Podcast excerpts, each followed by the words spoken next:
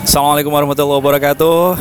Balik lagi di psikologi masih bersama saya yang masih akan terus menawarkan pemikiran walaupun semua orang sudah tidak mau berpikir lagi. di sebelah saya ini sudah ada salah satu putra Surabaya yang dia ini sangat getol sekali untuk apa ya membela tim kebanggaannya Persebaya. Langsung saja Mas saya saya manggilnya apa ini? Mas apa Cak ini? Ya panggil aja Cabu Ipul. Oh, Capo Ipul ya. Capo Ipul, selamat siang Mas. Halo, selamat datang. Assalamualaikum warahmatullahi wabarakatuh. Waalaikumsalam. Ya Mas. Gimana Mas kabarnya Mas? Alhamdulillah masih kering ya. Masih kering. Agak-agak flu. Ya, belum. Kering apanya Mas ini Mas? Kering penyakit dan dompetnya kering. Ya, gini Mas, aku mau tanya-tanya ya sedikit lah capu capu ya capu ini istilah apa sebenarnya capu Sebetulnya sebutan nama Cabu itu di- dipanggil oleh teman-teman sih, bukan saya sendiri yang mengklaim diri saya Cabu. Hmm. Yaitu artinya itu dirijen, diambil dari kata Itali. Cabu itu dirijen. oh jadi iya dulu istilahnya dirijen kali ya dirijen lapangan ya Iya. jadi capu ini mulai kapan Sebetulnya jadi, jadi capo lama sih, cuman kalau dulu masih konteksnya naik turun naik turun dalam arti naik turun itu capo dadakan dibutuhkan, kadang enggak, kadang dibutuhkan, kadang enggak. Waktu di Stadion 10 November, Gelora 10 November. bedanya apa Ya bedanya kalau Dengan capo atau dirijen itu adalah orang yang dipercaya oleh ribuan penonton untuk mengomandoi nyanyian lagu untuk mendukung tim kebanggaannya. beda istilah aja berarti ya. Dulu dulu dirijen sekarang diganti capu gitu. Ya itu hanya istilah panggilan aja. kalau di Mas Ipul ini ya itu daerah mana Mas? Kan tribun kan banyak nih. Kalau aku sendiri di sisi Tribun Utara GBT oh Tribun Utara GBT ada berapa orang yang di handle 17.000 orang. Waduh, 17 ribu. Ini ini seorang manajer aja udah kalah ini. iya dong, manajer itu kadang berapa ya? Paling satu perusahaan ya kadang nggak sampai seribu kali ya. Ini 17 ribu mas. Gila, Anda berarti dipercaya dong dengan 17 ribu orang itu? Ya emang konteks untuk menjadi seorang dirijen adalah dipercaya, dipercaya dan Dipercaya. diamanai. Awalnya gimana? Ya awalnya mungkin dari keberanian dan punya basic mental yang bagus. Kedua saya juga orangnya tipikal mau belajar. Dari situ mungkin banyak perjuangan yang saya lewati mulai dari nol, bukan instan. Iya. Sebelum Anda kan pasti ada dong. Ada banyak dirijen-dirijen bonek yang dulu itu banyak. Ada Mas Rudi Jamrut, terus dekadenya ganti lagi ada Mas Hamim Gimbal, Hmm. Oh iya iya iya. terus sekarang mungkin saya banyak banyak. Berarti di Tribun Timur, Selatan itu ada sendiri. Ada sendiri-sendiri. Jadi utara, timur, selatan, kedua satu itu ada sendiri dirijennya. Oke. Eh, masing-masing juga sekitar segitu ya atau ada beda-beda? Ah, beda-beda, beda-beda, beda-beda. Tergantung audiennya, mas. Ah, gini mas, letak kapasitas stadion itu bukan berarti itu yang mempengaruhi semua itu ikut nyanyi.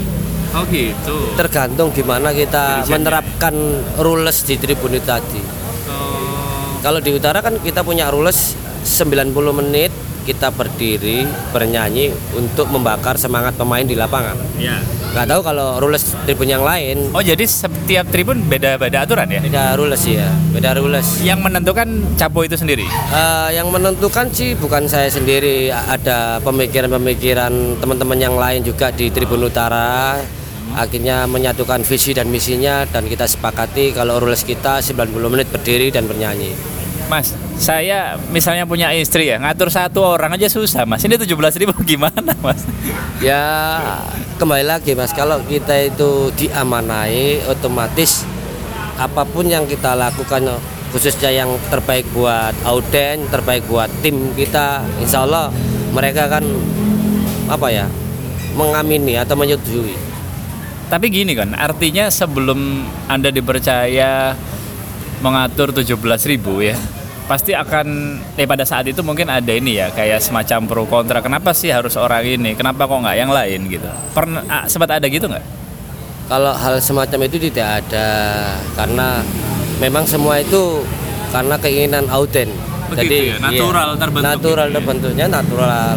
Akhirnya di sisi lain juga seorang capo itu juga harus mempunyai sisi apa ya sisi positifnya dari hal apa pun, terutama karismatiknya, terus eh, auranya. Itu sih. Anda tidak pernah mengajukan diri ya pada saat itu ya? Tidak tidak pernah mengajukan diri, dan memang sebenarnya pemimpin harusnya ditunjuk bukan mengajukan diri ya? bukan ditunjuk. berarti Indonesia salah ini. Presiden mengajukan diri. Kalau di- kalau ditunjuk itu lebih enak. Lebih enak ya.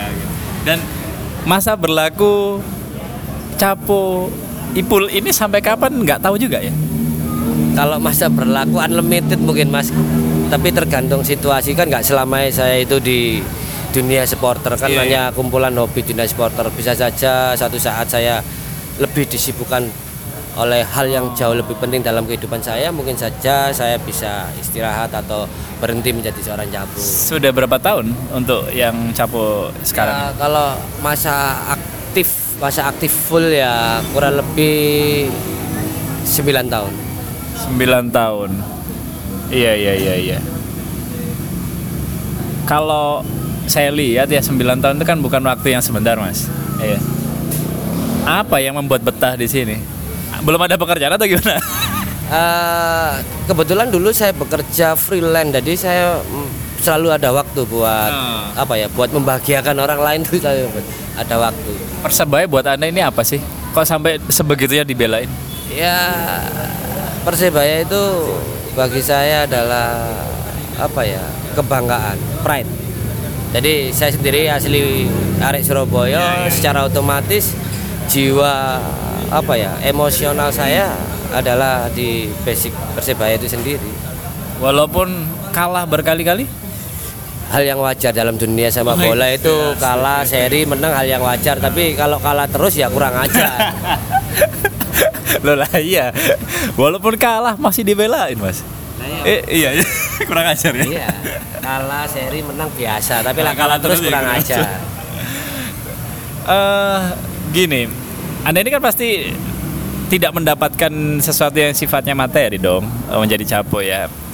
Terus Anda rela untuk bekerja secara freelance karena tidak mungkin ketika Anda memilih untuk kerja full time tiba-tiba persebaya ada pertandingan Anda tidak bisa keluar dari kantor, bener ya? Sebegitunya ya. ya itu itulah risikonya mas Gitu saya ya. memang dulu pernah ikut orang cuman akhirnya lama kelamaan ya ada rasa sungkan gitu setiap kali persebaya main Izin. saya harus izin saya harus izin itu kan akan menimbulkan kecemburuan sosial terhadap karyawan lain secara otomatis saya harus Iya, iya. memilih di antara satu akhirnya ya ya kembali lagi persebaya adalah kebanggaan Tapi pekerjaan itu kan lebih penting mas untuk keluarga Anda. Ya pekerjaan memang lebih penting tapi hobi atau kesenangan itu jauh lebih penting Mas. Hobi mengeluarkan uang, Anda beli makan dan segala macam. Anda kerja dapat uang. Kok kok bisa lebih penting persebaya itu loh gimana? Ya kembali lagi keper- pekerjaan dirijen itu kan membahagiakan orang. Kalau Oh, membahagiakan orang kan pahalanya banyak. Secara otomatis rezeki datang dengan sendirinya. Luar biasa, berani ngomong seperti itu loh. Di luar sana masih banyak mas orang yang tidak berani bicara seperti ini. Terus menurut anda kenapa kira-kira?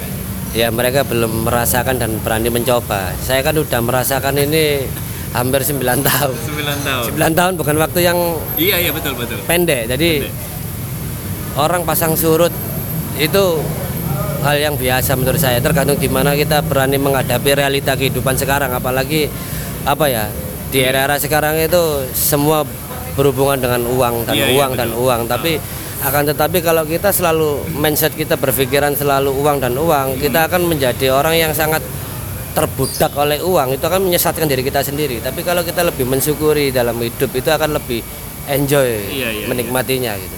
Nah sejauh ini yang anda lakukan untuk menghidupi diri anda sendiri, anda sudah punya keluarga ya? Udah punya keluarga, Sudah punya anak juga. anak juga. Untuk menghidupi itu semua, apakah istri tidak pernah ya paling tidak kok gini sih mas? Gini. Kerja po dan segala macam. Apakah pernah seperti itu? Ya wanita sebelum mengenal saya harus mengenal hobi saya itu yang pertama. Yang kedua harus bisa menerima kekurangan dan kelemahan saya bukan kelebihan saya. Dari situ akhirnya orang-orang atau wanita yang ingin menjadi istri saya ya harus menerima konsekuensinya meskipun hidup apa ala kadarnya. Eh, itu pernah terjadi enggak maksudnya sebelum anda berkeluarga pertanyaan itu sudah muncul? Belum belum belum pernah terjadi. Oh jadi memang dari awal istri anda sudah tahu ya? Calon istri anda waktu itu sudah tahu anda pekerjaannya seperti ini terus kemudian resiko yang harus dihadapi seperti ini? Iya. Jadi sebenarnya mereka udah tahu lah karena pekerjaan bukan pekerjaan sih menurutku hobi lah. Hobi ya? Hobi. Kalau persebaya itu dirijen itu pekerjaan otomatis saya mendapatkan uang ini hobi kok. hobi Jadi di mana pun kalau kita bicara hobi tidak, tidak pasti mengeluarkan uang pasti mengeluarkan uang dan itu bukan tidak mendapatkan uang. Iya, tidak anu ya, tidak bermasalah bagi Anda ya sama sekali. Ya tidak ada masalah. Kalau masalah itu kalau benar-benar tidak ada link rezeki itu baru masalah. Sejauh ini yang Anda lakukan apa ini? Maksudnya untuk ya sekedar makan, beli rokok dan untuk keluarga. ya pekerjaan sampingan saya adalah jualan parfum. Luar biasa, sampingannya aja jualan parfum. Utamanya, Mas. Utamanya pengangguran gate. Pengangguran kan. Banyak orang di luar, Mas, itu masih eh, takut ya. Kalau saya keluar dari pekerjaan, nanti saya makan apa? Terus mungkin kalau saya mau keluar, saya harus mendapatkan pekerjaan yang lebih baik daripada yang sekarang. Anda ini sudah 9 tahun atau bahkan lebih ya nganggur itu? Ya, 9 tahunan lah. 9 tahun.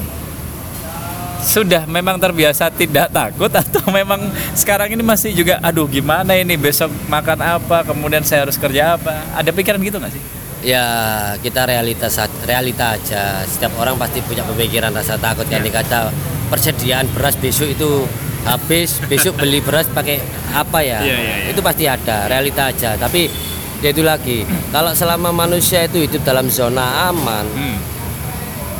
lama kelamaan orang itu akan menjadi apa orang yang apa ya orang yang akan benar-benar diperbudak oleh suatu hal yang belum tentu itu kebahagiaan hakiki bagi dirinya sendiri. Nah di sini saya mencoba untuk apa ya menjadi diri saya sendiri. Jadi itu yang lebih penting menjadi diri sendiri bukan menjadi orang lain agar apa ya merasa nyaman terasa tercukupi. Itu juga hal yang tidak bagus gitu karena hal itu bisa menjerumuskan kita tidak akan ada apa ya suatu keharmonisan dalam hal apa pun mulai berinteraksi dengan teman, berinteraksi dengan keluarga. Karena apa? Kita akan diperbudak oleh zona aman itu tadi. Tidak ada waktu untuk bersilaturahmi, Iya. komunikasi. Iya, iya. Tapi kalau apa yang saya lakukan ini, alhamdulillah saya merasa enjoy gitu. justru malah dengan adanya banyak waktu Anda lebih banyak bisa berinteraksi dengan siapa pun ya dan bisa punya teman silaturahmi dengan banyak orang itu memang hal itu yang paling utama karena di dunia supporter ini kan hampir tiap hari bonek ini ulang tahun. Ulang tahun gimana maksudnya? Ya kan komunitas-komunitas kan ratusan orang eh, ratusan komunitas bahkan ribuan komunitas. Ada aja yang ulang tahun tiap harinya itu. Oh iya iya iya benar benar benar. Dari sekian 17.000 ribu orang ya. Nah, Iya, kadang-kadang ada undangan otomatis kan kalau ada waktu saya luangkan datang gitu loh jadi itu kan menambah menambah silaturahmi menambah apa ya menda- menambah persaudaraan menambah sisi bisnis juga ada. kemungkinan rezekinya akan semakin terbuka dengan silaturahim itu ya. ya kalau kita bicara positifnya eh, silaturahmi antar komunitas itu juga ada hal celah yang bagus kalau kita masukkan ada segi bisnisnya Iya, contoh kalau kita punya usaha minyak ya aku bisa masarin minyakku ke komunitas-komunitas itu kan juga menghasilkan uang Bahasa kerennya mungkin networking ya. ya networking Berarti Anda ini termasuk orang yang kalau saya lihat loh spiritualnya ya lumayan loh Mas. Karena kan nggak semua orang bisa berpasrah dengan keadaan yang sekarang 9 tahun, kemudian dengan pekerjaan yang tidak pasti. Anda merasa seperti itu nggak sih? ya itu memang benar bukan karena terbiasanya tapi terbiasa serba kekurangan dan lapar. Akhirnya menjadi kebiasaan. Seberapa yakin Anda sama jaminan bahwa wis ta dijamin dijamin rezekimu wis ta gak usah khawatir kok mesti ono asin dimakan. Seberapa yakin anda? Lah soal yakin hal itu sih gak boleh terlalu yakin karena Oke. tanpa usaha pun nggak mungkin kita diam di rumah terus ada Gitu. uang runtuh nggak mungkin. Tetap ada usaha Ya, lah. ya, usaha. setidaknya ya itu tadi kita harus berani keluar dari zona aman. Terus kita juga harus berani melakukan apa ya eh, gebrakan-gebrakan baru. Apa yang memang lagi rame sekarang apa terus kedua. Ya silaturahmi itu tadi. Silaturahmi ya Eh, kalau ditanya mau sampai kapan menjadi capo? Kalau ditanya sampai kapan mau jadi capo ya sampai benar-benar apa ya lingkungan atau keluarga saya benar-benar membutuhkan saya.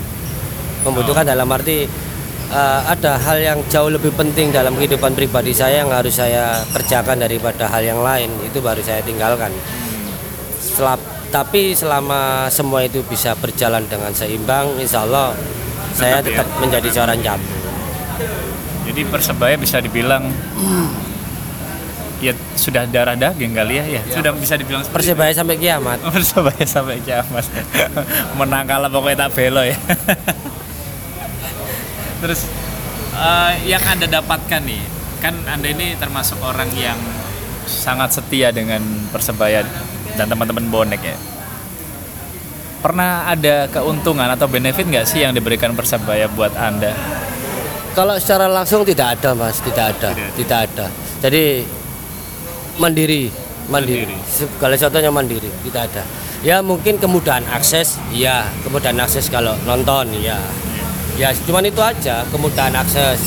Cuman kalau fasilitas materi ataupun hal yang tidak ada. endorse mungkin endorse nggak ada Kalau endorse saya rasa itu di luar persebaya ya. Mungkin karena public figure akhirnya secara otomatis saya endorse.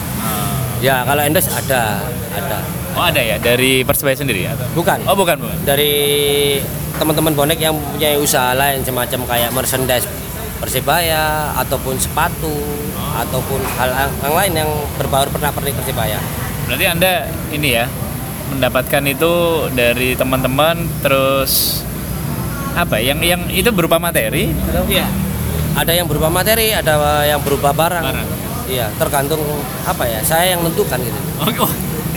sudah pasang harga ya ini. oh iya pastilah Oh berarti itu dong pekerjaan Anda sebenarnya. bukan lah itu tetap sampingan Oh tetap sampingan. Mana ada yang endorse kan enak satu bulan aja belum tentu ada karena terlalu tinggi budgetnya padahal nggak tinggi kalau ukuran tapi ukuran Oh, mungkin ukuran oke, oke. teman-teman komodet mungkin tinggi ya Iya iya. karena itu kan mayoritas yang endorse kan cuman eh, person ya anak bonek punya usaha jual beli kaos apa jualan kaos merchandise itu aja Eh, apa sih yang bikin sampean ini nggak nggak ngerasa letih ya, nggak ngerasa capek dengan menjalani ini semua gitu. Kadang ada orang yang nggak kerja sebulan aja udah aduh piye gitu. ya banyak-banyak bersyukur Oh, banyak-banyak bersyukur karena apa ya apa yang disyukuri mas? Kan anda tidak punya apa-apa istilahnya ya bahasanya orang orang lihat mungkin apa? Bersyukur itu bukan harus kalau di saat kita memiliki uang banyak, tapi bersyukur di saat hati kita bahagia itu bersyukur. Dari mana bahagianya anda? Ya bahagia itu sederhana mas, yaitu kalau persebaya main kita bikin teman-teman yang di tribun itu bisa kompak nyanyi, apalagi tim menang, otomatis kepuasan tersendiri. Terus di sisi lain kebahagiaan adalah melihat anak istri sehat walafiat itu suatu kebahagiaan tersendiri. Jadi bukan hal besar ya sebenarnya ya. Iya. Ya. Anda bisa mendapatkan pemahaman ini dari kapan? Maksudnya begini, kan eh, mungkin Anda juga sering mendengar ya kalau orang bahagia itu butuh modal. Artinya misalnya udah ma- bisa makan banyak saja kadang-kadang masih belum bahagia. Nah, kan Anda bisa punya perspektif bahagia seperti itu tuh karena apa, Mas? kembali lagi mas kalau bicara surgawi dun eh surga surga duniawi itu udah saya rasakan. Yang di mana dulu saya itu mulai kebahagiaan modelnya apa di duniawi ini udah saya rasakan. Oke. tapi itu tidak menemukan suatu kebahagiaan yang hakiki atau ketenangan yang hakiki. Karena ya itu saya sempat hijrah juga sih. Ah. tapi nggak lama hijrah kurang lebih ya 3-4 tahunan ini. Dalam arti hijrah dari hal yang buruk ke hal yang baik. Dari situ saya merasakan oh ini yo rasanya wong urip normal suguh Hijrah. Dari yang buruk ke yang baik. Seperti apa memang dulu? Anda? ya kalau dibilang nakal ya no akal mas. Makanya kalau ngomong lah surga dunia itu tak rasa no ya contoh lah macem-macem kan ya mulai mulai narkoba mulai alkohol mulai perempuan semua judi atau karaoke as semuanya lah. Sampai lokalisasi doli sih ada wis tak rasa no kabeh. Gitu loh. Jadi ibaratnya wis cukup lah. Wis cukup.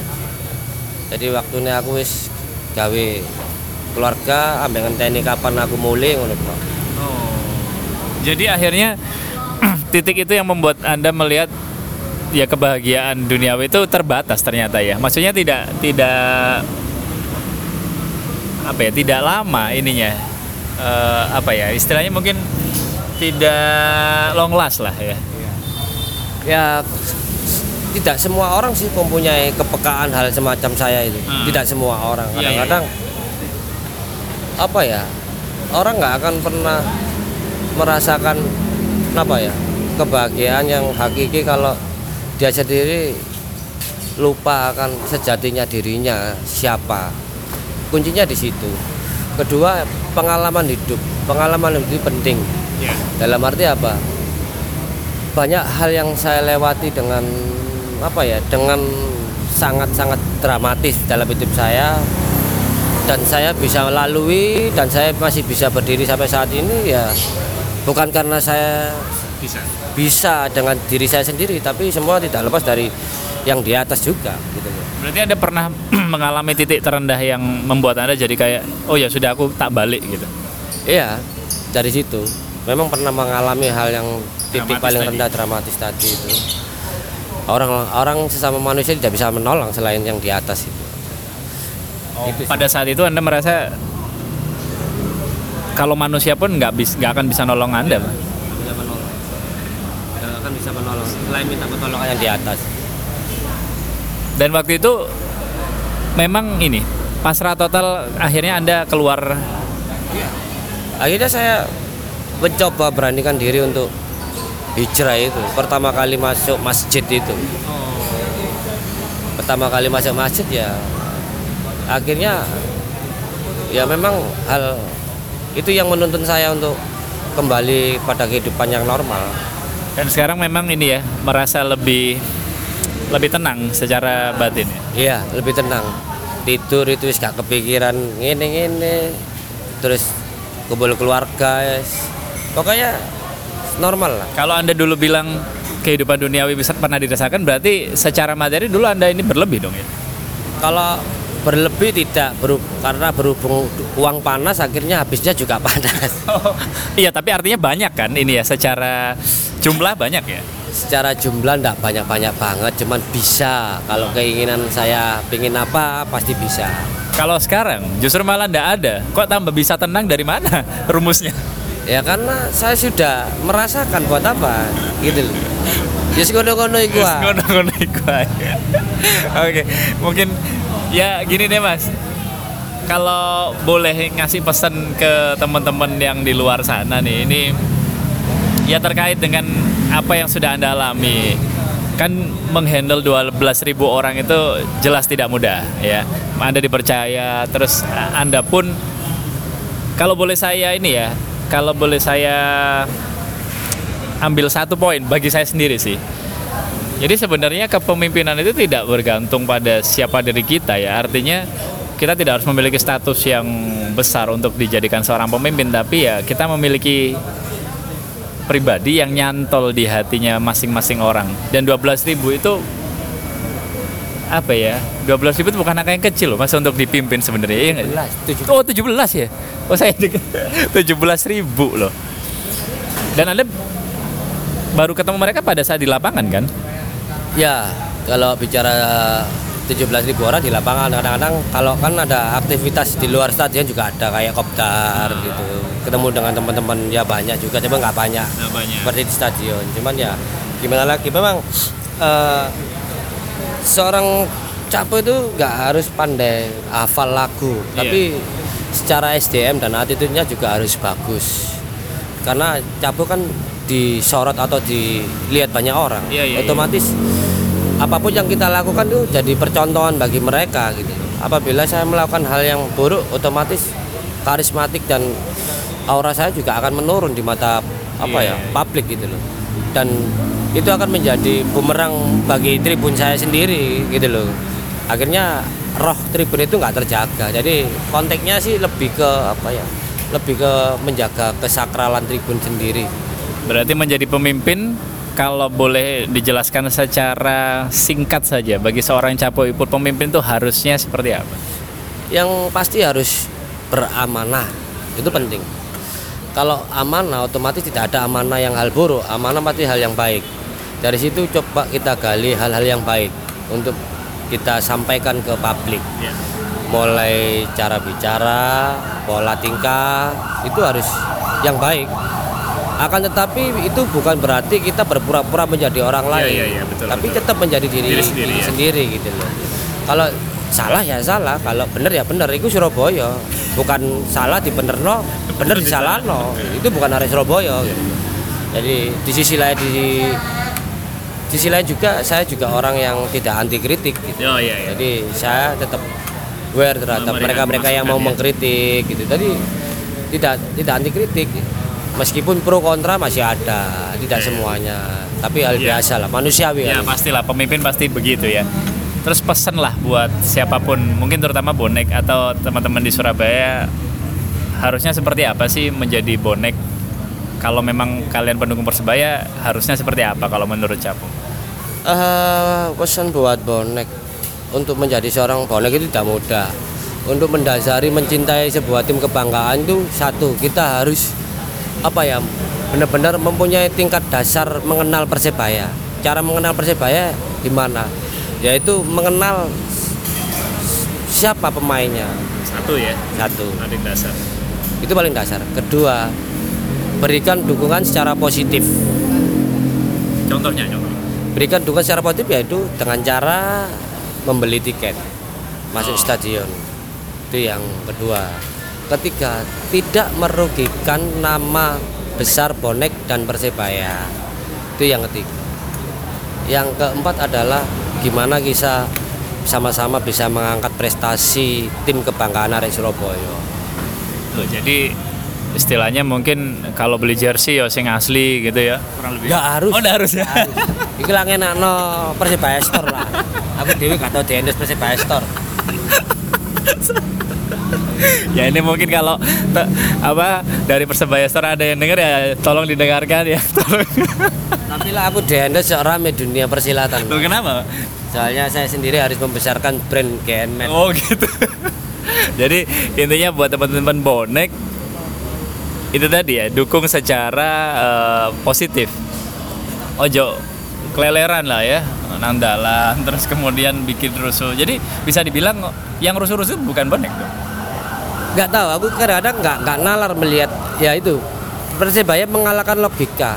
Jadi saya mencoba menggali dari sisi positifnya buat teman-teman yang yang apa ya, yang datang dengan atribut yang nggak jelas dan tidak masuk stadion.